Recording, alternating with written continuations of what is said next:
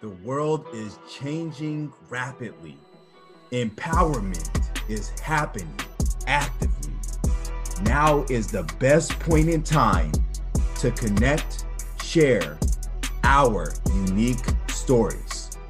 Through life experiences, we're learning from others and discovering our limitless potential, challenging our beliefs, and aligning our action to our values, embracing our emotions, and transforming ourselves so we can transform the world. Will we trust the progress? To learn more about how you ventured into the tech space. So please share how that came about in those earlier days. I mean, so I've got a crazy story, Matt. I grew up in a really challenging environment. You know, my mom was an alcoholic. My dad was in sales, so wasn't home very often. Second oldest of four kids, and really struggled in my early days. I got diagnosed with ADHD at 11. Put into foster care when I was 12, just due to my anger issues and the kind of instability at my house, emotional kind of challenges there. And pretty much just went down this path of drugs and behavior issues and anger issues and, you know, no self-worth to the point where I found myself high and drunk in a stolen car with a handgun sitting next to me in a backpack. And I told myself before I stole the car that if the cops pulled me over, I'd point the gun and let them take my life. So, you know, I ended up getting in a high-speed chase, smashed into a house, went for the gun, it got stuck, and before I knew it, the police, you know, opened the door and grabbed me, and, you know, my feet didn't touch the ground, and threw me in the back seat of the car. And I woke up sober the next morning, wondering why I was still alive. And I ended up getting sentenced to 5 months in adult jail and released to a rehab center called Portage, where I did 11 months of therapy. So I literally spent 11 months working on myself, my emotions, my confidence, my self-worth, rebuilding the relationship that I had burned with my family and building the trust. And it was at the end of that program that I actually discovered I was helping Rick, the maintenance guy, clean out this old camp. It was a church camp place they renovated, and in one of the rooms was this old yellow book on Java programming and a 486 computer. And this was 96, 97. And I just followed the instructions and I got the computer to say, hello world. And that set me down the path. I thought, you know, maybe there was something about me and my mind that was different that made computer programming something I could do. And I literally became addicted to software development. Shortly after, you know, starting software companies, that became kind of the ultimate personal development program for me. And, you know, since then, you know, I discovered the internet, which turned out to be a big thing. And since then, I've been fortunate enough to have started 5 technology companies, exit the last 3, raise venture capital for the last 2 out of San Francisco, invest in 40 other incredible founders in their companies as an angel investor. 4 of them are billion-dollar companies like Intercom, Hootsuite, Udemy, Getaround, and some other incredible entrepreneurs that allowed me to invest in their first rounds of funding. And today I have the privilege of coaching some of the world's best software entrepreneurs as an executive coach. And I work with like ClickFunnels and Carrot.com, Proposify.com, literally the best of the best. And that's my journey. It's I in software programming, for me, I found something to replace a previous addiction that wasn't supporting myself, and I went all in.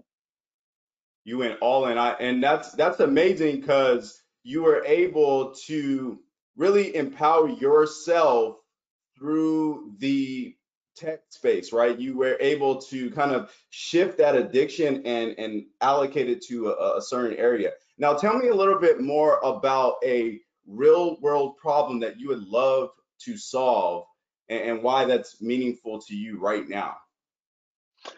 If I had to work on one, it would definitely be around education.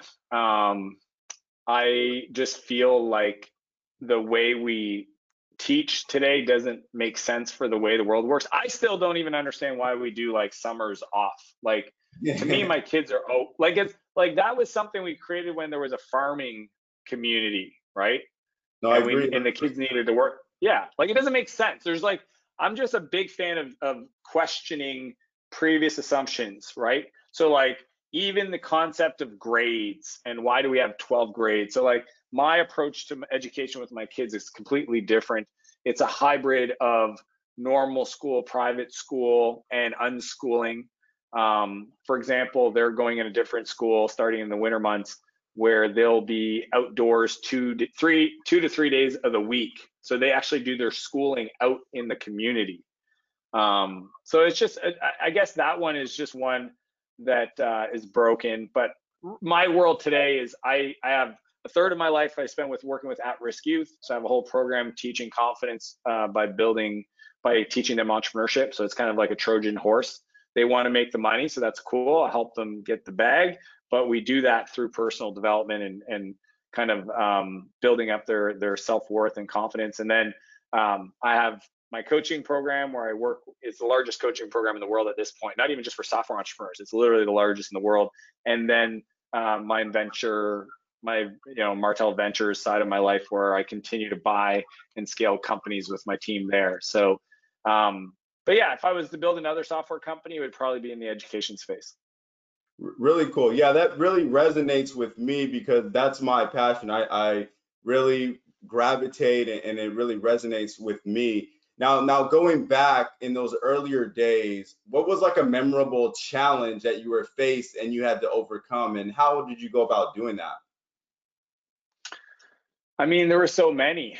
Well, the reality is my first two companies were complete failures. So like first company was maritimevacation.ca. It was a great idea. It was kind of like VRBO or Airbnb today back in 97, but I didn't think big enough. And the guy who owned thecottage.com stole all my customers. And not stole, I mean, he just built a better product to build a better brand.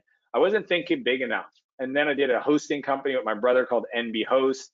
That just totally fell apart. And the reason why is we were trying to compete on price, and what I've learned in building companies since then is that building a business to compete on price is a bad business. Like commodities, I don't want to be in the business of selling salt or some other commodity, and hosting was definitely heading down that path.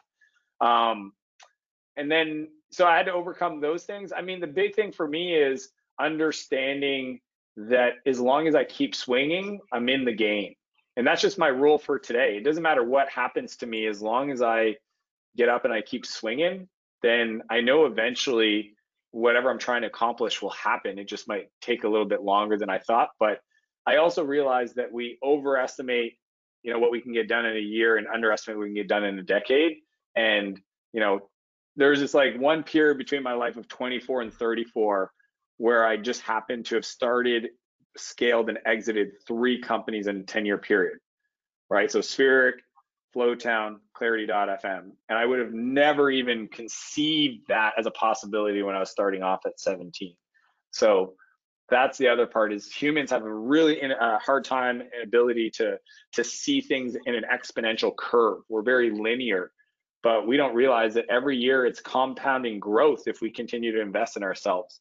So it actually grows your net worth, your focus, your opportunities grow exponentially, not linear.